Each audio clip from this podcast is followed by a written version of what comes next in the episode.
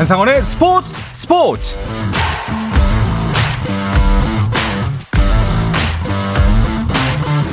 스포츠가 있는 저녁 어떠신가요? 아나운서 한상원입니다. 오늘 하루 이슈들을 살펴보는 스포츠 타임라인으로 출발합니다.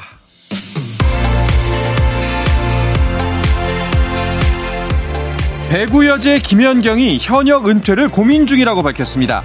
김연경은 어제 페퍼 저축은행과의 홈경기 승리로 선두에 등극한 뒤 인터뷰에서 은퇴에 대한 고민이 있는 건 맞다며 구단과 잘 조율해서 말씀드리겠다고 말했습니다. 은퇴를 고민한 이유로는 우리 나이로 36살이고 오랫동안 배구를 한 건 사실이라며 예전부터 가장 높은 자리에 있을 때 내 자리를 내려놓는 게 좋을 것 같다고 생각했다고 설명했습니다. 김연경은 은퇴 고민이 소속팀의 감독 경질 등 최근 벌어진 문제와 연관된 것은 아니라고 선을 그었습니다. 다음 달 열리는 월드 베이스볼 클래식에 나서는 한국 야구 대표팀이 소집 후 처음으로 야구장에서 손발을 맞췄습니다.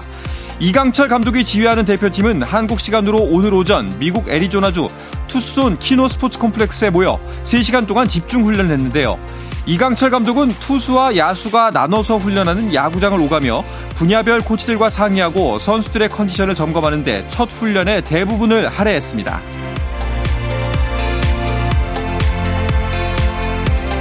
자금난을 겪는 프로농구 고양 캐롯이 6위 이상의 성적을 내도 미납된 가입금을 해결하지 못하면 6강 플레이오프에 못 나갈 처지가 됐습니다. KBL은 임시총회를 개최하고 캐롯이 다음 달 31일까지 특별회비 잔여분 10억 원을 납부하지 못하면 올 시즌 6강 플레이오프 출전을 불허하기로 한 결정을 재확인했다고 밝혔습니다. 이에 따라 플레이오프 진출 성적을 낸 팀이 경기 외의 사유로 플레이오프에 진출하지 못하게 되는 한국 프로스포츠 사상 초유의 일이 벌어질 가능성이 생겼습니다. 미국 프로농구 NBA에서는 덴버 너게츠가 마이클 포터 주니어의 활약으로 댈러스 매버릭스를 118대 109, 9점 차로 이겼습니다.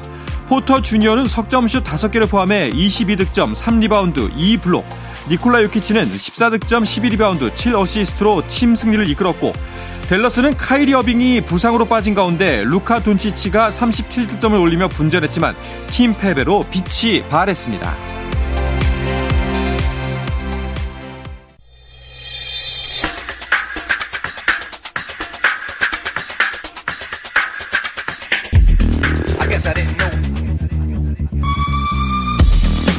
영국과 한국으로 가는 이원 축구 방송 이건 김정용의 해축 통신 시작하겠습니다. 먼저 풋볼리스트 김정용 기자 인사 나누겠습니다. 어서 오십시오. 안녕하세요. 김정용입니다. 반갑습니다.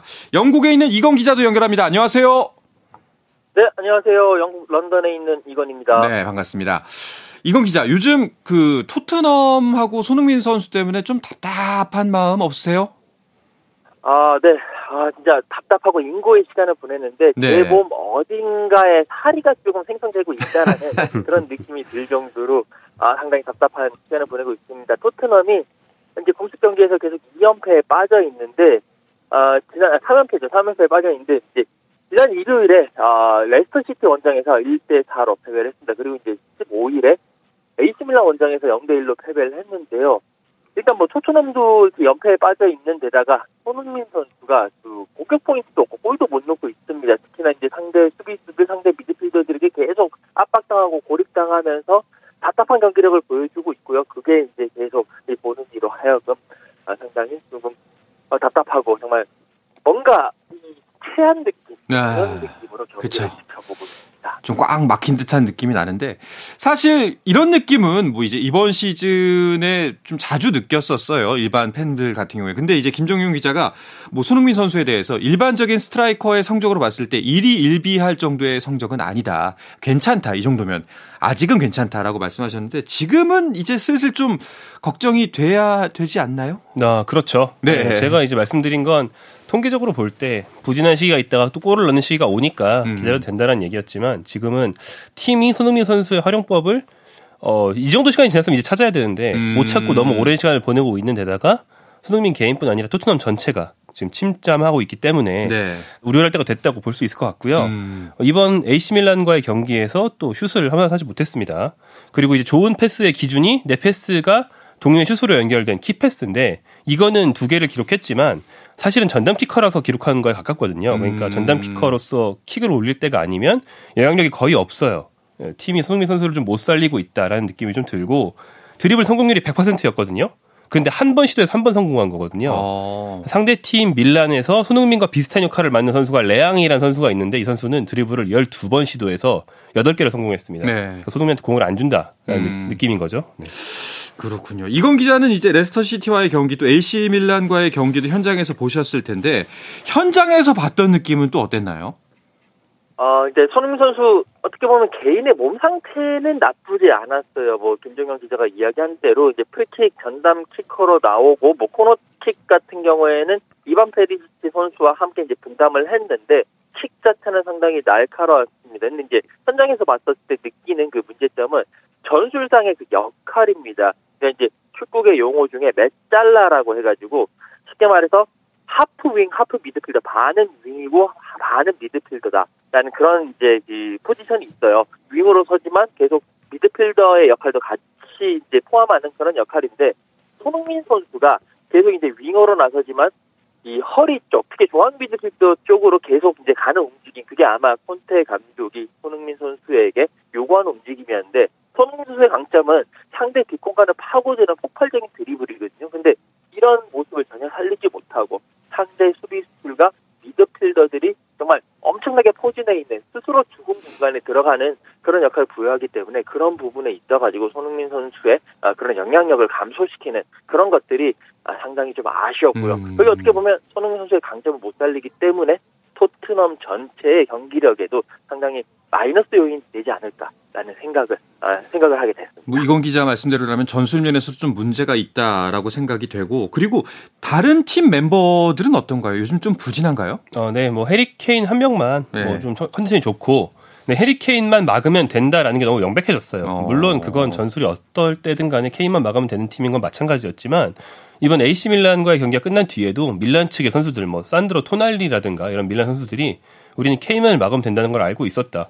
그래서 케인부터 막고 그 다음에 나머지를 막았다 이런 말을 노골적으로 하고 있거든요. 음. 이걸 파괴하지 못한다는 점, 그 다음에 이제 페리시치를 비롯한 측면 자원들을 살리지 못한다는 점도 있고 결정적으로는 수비적인 전술을 쓰는 팀인데 수비가 안 된다. 아. 네, 수비수들 개인의 역량 문제와 이제 수비 조직력 문제가 겹치면서 실점을 많이 한다는 것까지 총체적으로 좀 문제가 많습니다. 그렇죠. 수비 면에서 보자면은 이번에 4점 4대 1로 좀 대패를 했는데 골키퍼 요리스의 공백도 좀 큰 거 아닌가요?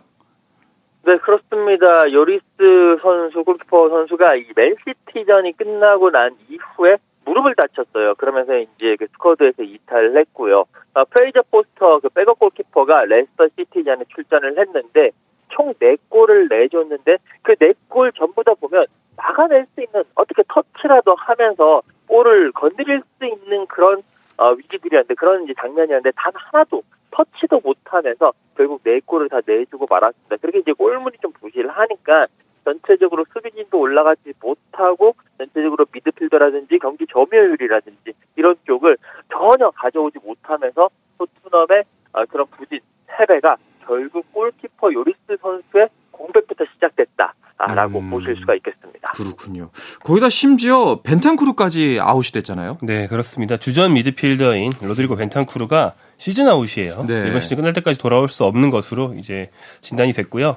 그래서 이 밀란과의 경기에서는 이미 미드필더 비수마가 부상으로 빠진 데다가 벤탄쿠르도 빠졌고 음. 그 조별리그에서 경고를 세 장 받아서 경고 누적으로 호이비에르까지 빠졌거든요. 네. 그래서 이 팀에 주전급 미드필더가 3명 있다고 볼 수 있는데 3명이 다 없는 상태에서 그렇죠. 밀란을 상대한 사실은 뭐 정상 전력은 아니었다고 볼 수 있죠. 음, 결국 그렇게 되면은 챔피언스 리그에서는 그 이제 영건들 젊은 선수들한테 중원을 맡길 수밖에 없는데 이건 기자는 어떻게 보셨나요?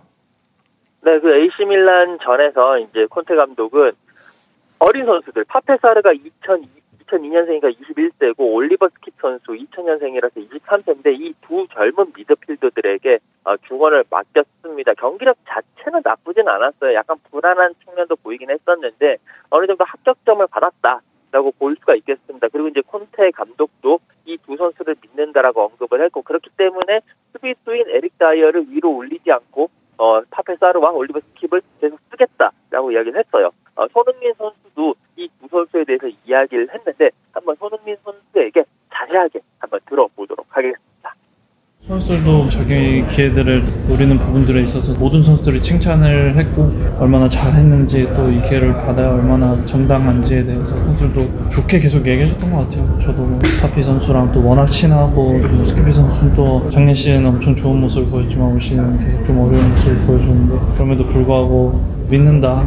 너희가 꿈꾸던 챔피언스 무대에서 하고 싶은 거 다 하고 나왔으면 좋겠다라는 말들을 저는 좀 많이 해줬던 것 같아요. 선수들이 뭐 아직은 어리지만 그 모습들을 계속 유지해서 팀한테 긍정적인 부분들을 좀 가져다 줄 수 있었으면 좋겠어요. 네. 손흥민 선수 목소리에 힘이 없습니다. 아, 요즘 늘 좀 표정도 네. 그렇더라고요. 풀이 죽어 있는데 토트넘 앞으로 좀 괜찮을까요? 개선책이나 돌파구가 없을까요? 아, 일단 팬들로부터 네. 정말 수많은 사람들이 궁금해하는 게 콘테 감독의 어, 자리는 잘 보존되어 있는가, 어, 경질되지 그렇죠. 않는가인데 사실은 경질됐으면 좋겠다라는 쪽으로 좀 바뀌고 있긴 하거든요. 네. 현지에서는 한국에서나. 그래서 이제 안토니오 콘테 감독이 떠나, 떠난다는 보도가 나오기도 했고, 음. 그리고 이 사람이 좀, 어, 뭐랄까, 입방정이 약간 있습니다. 그래서 네. 오랜만에 모국인 이탈리아 가서 인터뷰를 하니까 언젠가 이탈리아로 돌아올래? 이런 질문들을 기자가 했단 말이에요. 네네. 그럴 때 아니 나는 지금 토트넘 충실할 거다 이렇게 말을 하는 게 정석인데 음. 어 알, 아시지 않습니까? 저는 돌아가고 싶고요. 뭐 이런 음. 말을 해버려서 또 이제 어, 토트 감독의 사임설에 대해서 보도가 많이 나오고 있지만 근데 또 이제 좀 깊이 취재한 사람들의 좀 관측에 따르면 그런 게 당장 일어날 일은 아니고 어, 팬들이 콘테 감독의 연봉인 1,300만 파운드가 아깝다는 얘기를 하지만 지금 자른다고 그걸 안 주는 게 아닙니다. 네. 보통 감독을 자르면 그 뒤에 이제 위약금 형식으로 자녀연봉을 다 주거든요. 음. 그래서 이 많은 돈을 주고 이제 콘텀도 잘하는 걸 헛돈 쓰는 게 되는 거니까 인건비도 아니고 그래서 이제 자르지 못할 것이다라는 음. 관측이 훨씬 우세하고 결국에는 이제 이런 말이 좀 그렇지만 이번 시즌 잔여 일정은 딱히 반등할 요소가 크게 없다. 어... 이렇게 말할 수밖에 없어요. 그래서 뭐 선수들의 각성이나 컨디션 회복 뭐 이런 것들이 좀 가장 기대되는 상황이죠. 손흥민 선수의 그 말투처럼 좀 어둡습니다. 전망은. 그래도 뭐 챔피언스 리그 이제 8강에 가려면 이제 2차전 경기는 무조건 이겨야 할 텐데 다행히 홈 경기예요. 네, 그렇습니다. 이제 3월 달에 홈 경기로 치르게 되는데 이 토트넘이 AC 밀란 원정에서 AC 밀란의 8만여 그 홈팬들의 엄청난 야유에 큰 부담을 느낀 건 사실이었습니다. 이제 경기 내내 에이시밀란 팬들이 엄청난 야유로서 토트넘 선수들의 경기력에 아주 악영향을 미쳤다라고 보실 수가 있고 어, 그 콘테 감독은 이제 16강 2차전은 홈팬들이 우리 그 토트넘 홈팬들이 엄청나게 이제 그 응원을 해줘야 된다라고 주문을 했습니다. 토트넘이 8강에 올라가기 위해서는요 두 골 차 이상의 승리가 음. 필요하거든요. 그렇기 때문에 어, 팬들 한 6만 명 들어오는 경기장인데 그들의 응원이 필요하고요. 어, 다만 이제 2차전에서는 에릭 다이어 선수가 경고 누적으로 나설 수 없기 때문에 조금 더 불리한 입장이 될 것 같습니다. 승리를 하려면 콘테 감독 이 전술을 좀 바꾸고 손흥민 선수를 좀 더 전방으로 배치하는 전술로 갔으면 하는 게 개인적인 바람입니다. 네, 정말 좀 불꽃 같은 응원이 필요할 것 같은데 만약에 여기서 또 졸전을 펼치면 그, 그 불꽃이 이제 우리 팀으로 향할 것 같아서 그렇죠, 네. 좀 걱정이 되기도 합니다. 자, 토트넘 대 AC 밀란의 챔피언스리그 16강 1차전이 있었던 어제 또 파리 생제르맹하고 바이에른 뮌헨의 경기도 있었죠. 네, 어, 전반적으로 보면 이 경기가 가장 빅매치였습니다. 네. 이제 파리 생제르맹에서는 어, 킬리안 음바페가 이제 몸이 안 좋아서 선발로 뛰지 못했어요. 음. 그래서 메시와 네이마르가 선발로 나왔는데 파리 생제르맹이 바이에른 뮌헨 0대 1로 졌습니다. 네. 일단 바이에른이 원체 강팀이니까 바이에른이 이긴 건 이제 이상할 일은 아닌데 파리 생제르맹이 요즘 이 경기뿐 아니라 대체로 경기력이 안 좋고 음. 특히 네이마르가 좀 안 좋고 메시도 약간은 좀 맥이 풀린 듯한 모습을 보여서 우려를 받고 있거든요. 이 두 선수가 어, 월드컵 우승에 누구보다 열정을 많이 쏟은 선수들인데 네이마르는 좀 허무하게 무산이 되고 음. 어, 메시는 달성을 했잖아요. 둘 다 작년 12월에 월드컵 끝난 뒤에 좀 맥이 풀린 게 아닌가라는 그런 우려가 좀 나오고 있습니다. 여러모로 좀 번아웃이 오지 않았나 그런 생각이 들기도 그렇죠. 하네요. 자 오늘 새벽에도 챔피언스리그 16강 1차전 두 경기가 있었습니다. 경기 결과 어땠죠? 네, 어, 첼시 어, 천문학적인 자금을 지난 1월에 쏟아 부어서 큰 화제를 모은 첼시인데 독일의 도르트문트에 졌습니다. 아. 0대 1로 졌고요. 첼시가 탈락 위기에 몰렸습니다. 네. 첼시는 정말 많은 선수들을 영입했는데 전문 스트라이커, 골잡이를 영입을 안 했거든요. 음. 그 문제가 매 경기 나오고 있어요. 이 도르트문트와의 경기에서도 슛을 더 많이 했는데 결정력 난조로 무득점 패배를 했고요. 정말 비싸게 사온 뭐 무드리크, 엔소 페르난데스, 펠릭스 이런 선수들이 약속이나 한 것처럼 1인당 4회씩 슛을 했는데 모두 다 실패했고. 네. 그리고 이제 다른 경기에서는 포르투갈의 강호 벤피카가 벨기에의 클럽 브뤼허와 경기를 했습니다. 이 경기는 이제 가장 좀 관심이 덜 가는 대진이었죠. 근데 벤피카가 클럽 브뤼허 상대로 원정임에도 2대0 승리를 하면서 8강 진출에 굉장히 가까워졌습니다. 포르투갈 네. 팀들은 거의 매 시즌 한 팀 정도는 8강에 가는 것 같은 느낌입니다. 그 영국 현지에서는 아무래도 이제 첼시 경기가 더 큰 주목을 받았겠죠.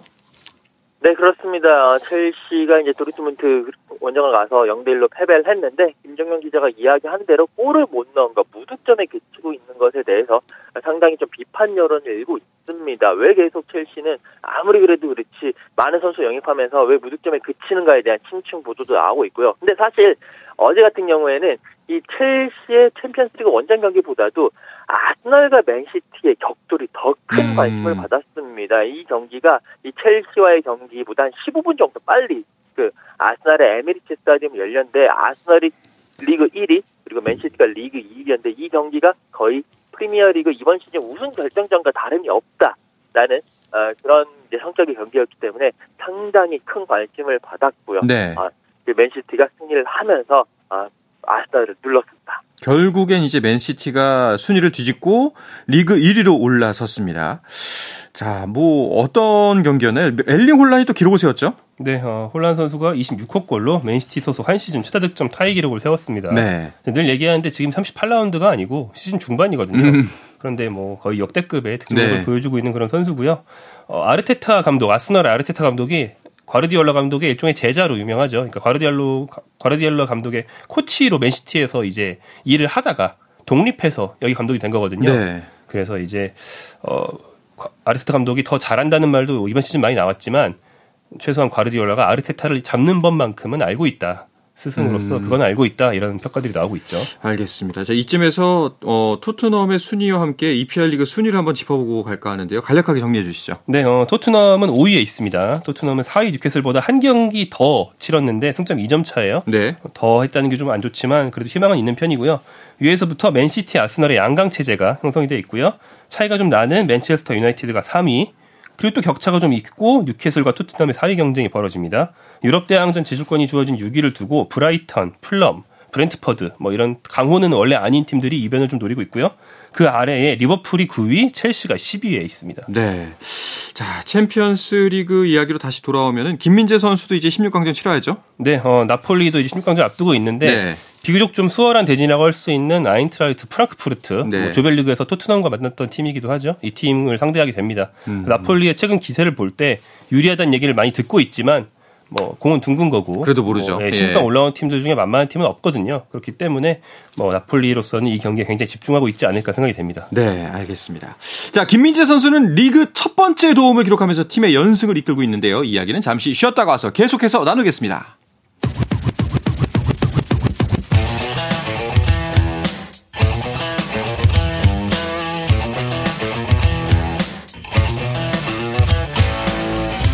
짜릿함이 살아있는 시간 한상원의 스포츠 스포츠 영국과 한국을 넘나드는 이원 축구 방송 이건 김정용의 해축 통신 듣고 계십니다. 풋볼리스트의 김정용 기자, 영국의 이건 축구 전문 기자와 함께하고 있습니다. 김정용 기자, 김민재 선수가 이제 철벽 벽이잖아요. 대단한 수비를 보여주고 있는데 이번엔 도움도 기록했어요. 네, 그렇습니다. 최하위 크레모네세를 3대 0으로 꺾었어요. 네. 나폴리가 1위, 상대 팀은 최하위, 뭐 거의 음. 뭐 쉽게 이긴 경기라고 할 수 있는데 그렇다고 해서 이제 모든 선수들이 열심히 뛰지 않으면 3대0 승리는 나오지가 않으니까 네. 김민재 입장에서는 또 최선을 다한 경기였고 특히 평소에 하던 무실점 수비에 더해서 이날은 도움을 기록했는데 음. 코너킥 상황에서 공이 이제 낮게 오는 것을 다이빙 헤더로 어, 문전으로 밀어 넣어줬어요. 이게 상대 선수의 발을 맞고 살짝 굴절되면서 그대로 들어갈 수도 있었거든요. 어. 근데 골문 바로 앞한 5cm 앞에서 어, 오시멘 선수가 밀어 넣으면서 김민재에 도움이 됐습니다. 그래서 음. 김민재 선수는 이번 시즌 공격 쪽의 기록은 2골 1도움이 되었습니다. 어, 그렇군요. 어, 나폴리 같은 경우에는 지금 리그 순위를 보니까 2위 인터밀란하고 격차가 15점이나 되네요. 네, 그렇습니다. 나폴리가 22경기에서 어, 승점 59점, 19승 2무 1패로 1위를 달리고 있고 2위 인터밀란이 14승 2무 6패, 승점 44점, 15점 차이가 납니다. 이제 어, 리그에서 양 팀 모두 16경기를 남겨두고 있는데 15점 차. 이 얘기는 나폴리가 5연패를 하고 인터밀란이 5연승을 해야지 이게 딱 똑같아진다라는 이야기인데 네. 나폴리가 이때까지 22경기에서 1패밖에 안 했거든요. 그렇죠. 과연 5연패를 할 수 있을지 거의 뭐 현실적으로는 어뭐 불가능할 것 같고요. 그렇기 때문에 많은 전문가들이 나폴리의 지금 우승 확률은 95% 넘어섰다. 음. 거의 끝났다라고 이야기를 하고 있습니다. 그러니까요. 새로운 역사, 우리 선수가 또 지어내는 새로운 역사를 함께 볼 수 있을 것 같습니다.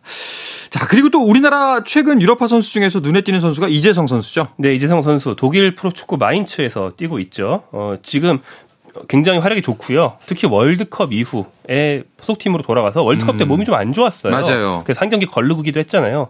근데 이제 몸 상태를 굉장히 회복하고 나서 경기력이 정말 좋아졌습니다. 음. 월드컵 이후에만 이제 총 4골을 넣었는데 음. 특히 지난 주말에 두 골을 몰아치면서 네. 어, 빅리그에서는 첫 멀티골을 기록을 했고요.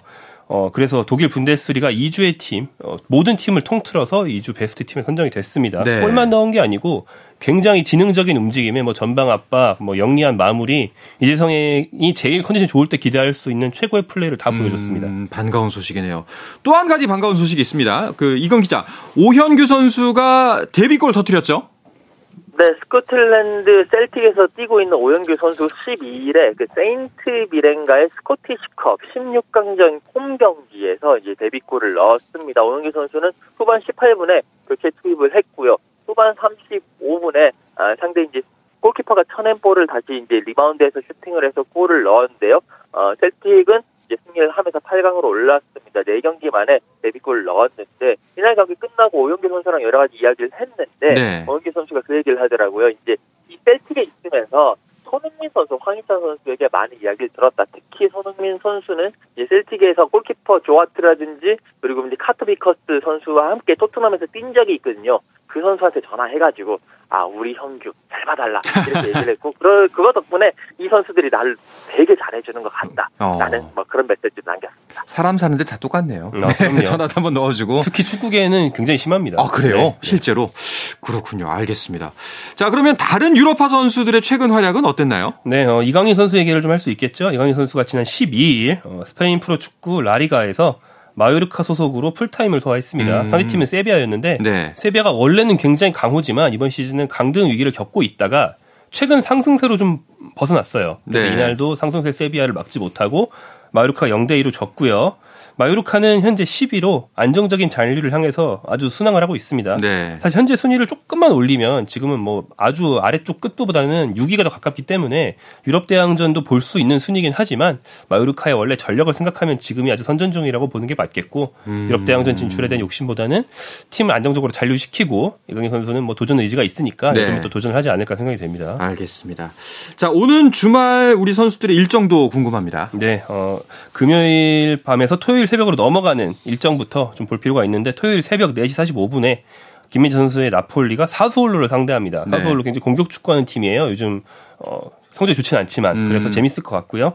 그다음에 토요일 밤 11시 30분에 어, 프라이부르크의 정우영 선수가 경기를 갖고요. 자정에는 셀틱의 오현규, 일요일 새벽 2시 30분에 마유르카의 이강인 선수가 경기를 갖습니다. 월요일 새벽으로 넘어가서 월요일 새벽 1시 30분에 토트넘이 웨스트햄과 뭐 일종의 런던 더비를 치르게 되고요. 그다음에 3시 30분에는 마인츠의 이재성 선수가 레버쿠젠을 상대합니다. 아, 이번 주말도 정말 꽉 차 있는데 뭐 팬들은 즐겁고 또 이제 우리 기자분들은 근무 시간이 늘어나겠구나라는 생각이 듭니다. 아, 뭐 제가 다 보진 않으니까. 네.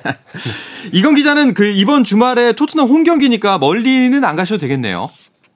네, 그렇습니다. 뭐 지난 주말 이제 지난해 이번 주 중에는 뭐 이탈리아까지 갔다 왔지만 이번에는 그냥 토트넘 홈 경기를 치르게 됐는데 이 토트넘과 웨스트햄 런던 더비입니다. 뭐 북런던 더비 못지않은 양 팀이 rivalry를 형성을 하고 있기 때문에 서로 자존심을 건 한판이 될 것 같고 토트넘 입장에서는 레스터 시티전 패배, AC 밀란전 패배의 그런 하락세를 웨스트햄을 만나가지고 승리를 하면서 반전을 일궈내야 되는 아주 중요한 일전이라고 보실 수가 있겠습니다. 그렇습니다. 짝 바닥치고 또다시 한번 또 솟구쳐 올랐으면 좋겠습니다. 다음 주엔 꼭 손흥민 선수 골 소식이었으면 좋겠는데 자, 우리가 이렇게 유럽파 선수들 소식에 신경을 쓰는 거는 대표팀의 경쟁력과도 밀접한 관계가 있기 때문인데요. 자, 3월 A매치에서 우리가 또다시 우루과이를 만나게 됐네요. 네, 어, 작년 11월 월드컵에서 만났던 팀인데 정말 금방 만나게 됐습니다. 그러게요. 어, 3월 28일 서울 월드컵 경기장에서 우루과이와 A매치 하게 됐는데 월드컵 때 이제 얼마 안 지난 일이니까 다들 기억하실 텐데 우루과이와 우리의 경기는 무승부였지만 음. 최종전에서 조별리그 최종전에선 드라마가 있었죠. 예. 2022년 버전의 도하의 기적을 우리가 쓰면서 한국이 16강에 가고 우루과이는 떨어진 바 있지 않습니까? 네. 그래서 어떻게 보면 우루과이 입장에서는 간접적으로 앙심이 있을지도 모르겠어요. 아, 예. 예. 재밌는 경기가 될것 같습니다. 그리고 또 그때 경기를 복귀해 보면은 정말 잘했거든요, 우리나라가. 아, 전반은 네. 정말 어, 압도적이었거든요. 그렇죠. 16강 진출에 대한 희망을 주는 경기였죠. 네. 자, 그렇게 되면은 이제 콜롬비아와의 경기는 새로 새롭게 선임되는 국가대표팀 감독의 데뷔전이 되고 우루과이전은 리턴 매치가 될 텐데 A 매치 무척 기대가 됩니다. 네, 어, 3월 일정을 간단하게 정리해 드리면 3월 24일에 먼저 경기를 합니다. 네. 월드컵 이후 첫 A 매치 울산에서 하고요. 이 경기 상대 콜롬비아입니다. 음. 그리고 3월 28일 서울에서 우루과이를 상대합니다. 그렇군요. 알겠습니다. 이건 기자는 어떻게 이때 한국 한번 들어오시나요? 아, 아닙니다. 아, 들어가지는 않고요. 네. 영국에서 네. 보면서, 네, 아, 그 경기를 볼 예정이고요. 사실 뭐 이 경기 같은 경우에 아, 가장 큰 관전 포인트 중에 하나가 황희찬 선수의 출전 여부입니다. 황희찬 선수가 네. 리버풀전에서 다쳤는데 4주에서 5주 정도 결장 전망을 하고 있다라고 하는데 그 정도 되면 이 3월 A 매치 과연 뛸 수 있을지 없을지가 어, 상당히 관심사가 될 것 같거든요. 개인적으로는 황희찬 선수 그때 3월 A 매치에 뛸 수 있는 몸 상태를 만들어서 팬들에게 또 즐거움을 선사했으면 좋겠습니다. 네, 한국에 또 못 오신다니 좀 아쉽긴 한데 그런데 이건 기자, 우리나라 여자 축구 대표팀도 지금 영국에 있다고 하던데요? 네, 그렇습니다. 지금 여자 축구 대표팀 오는 6월에 열리는 여자 월드컵을 데뷔하고 있습니다. 지난달 30일에 어, 울산에서 어, 새해 첫 초중 훈련을 시작해가지고 당금질을 하고 이제 실전 경험을 위해서 10일에 영국으로 넘어왔습니다. 음. 아놀드 클라크 컵이라고 해서 컵 대회를 가지는데 17일부터 잉글랜드, 벨기에, 이탈리아와 대결을 하면서 실전 감각을 조금 더 그리고 경험을 축적할 예정입니다. 뭐 여자 월드컵 대비해서는 굉장히 중요한 일정이겠네요. 네, 그렇습니다. 오는 7월부터 호주와 뉴질랜드에서 여자 월드컵이 공동 개최되거든요. 한국 대표팀은 강팀들과 기량을 미리 겨뤄볼 필요가 있고 네. 특히 아시아에서 비슷한 체격의 국가들을 상대하는 것과 그 유럽이나 뭐 음. 호주 이쪽에 여자 선수지만 키가 막 190cm 육박한 어. 선수들이 아주 즐비한 팀을 상대하는 거는 애초에 다른 경험이라서 네. 한국 대표팀은 이런 경험을 많이 해볼수록 월드컵 데뷔가 잘 됩니다. 그래서 소중한 기회죠. 그렇죠. 좋은 훈련 또 좋은 경험하고 왔으면 좋겠습니다. 자 이야기를 끝으로 이번 주 해축 통신을 마치겠습니다. 이건 기자 오늘도 고마웠습니다. 감사합니다. 네, 풋볼리스트의 김정용 기자도 감사합니다. 고맙습니다. 네, 내일도 저녁 8시 30분에 뵙겠습니다. 한상원의 스포츠 스포츠!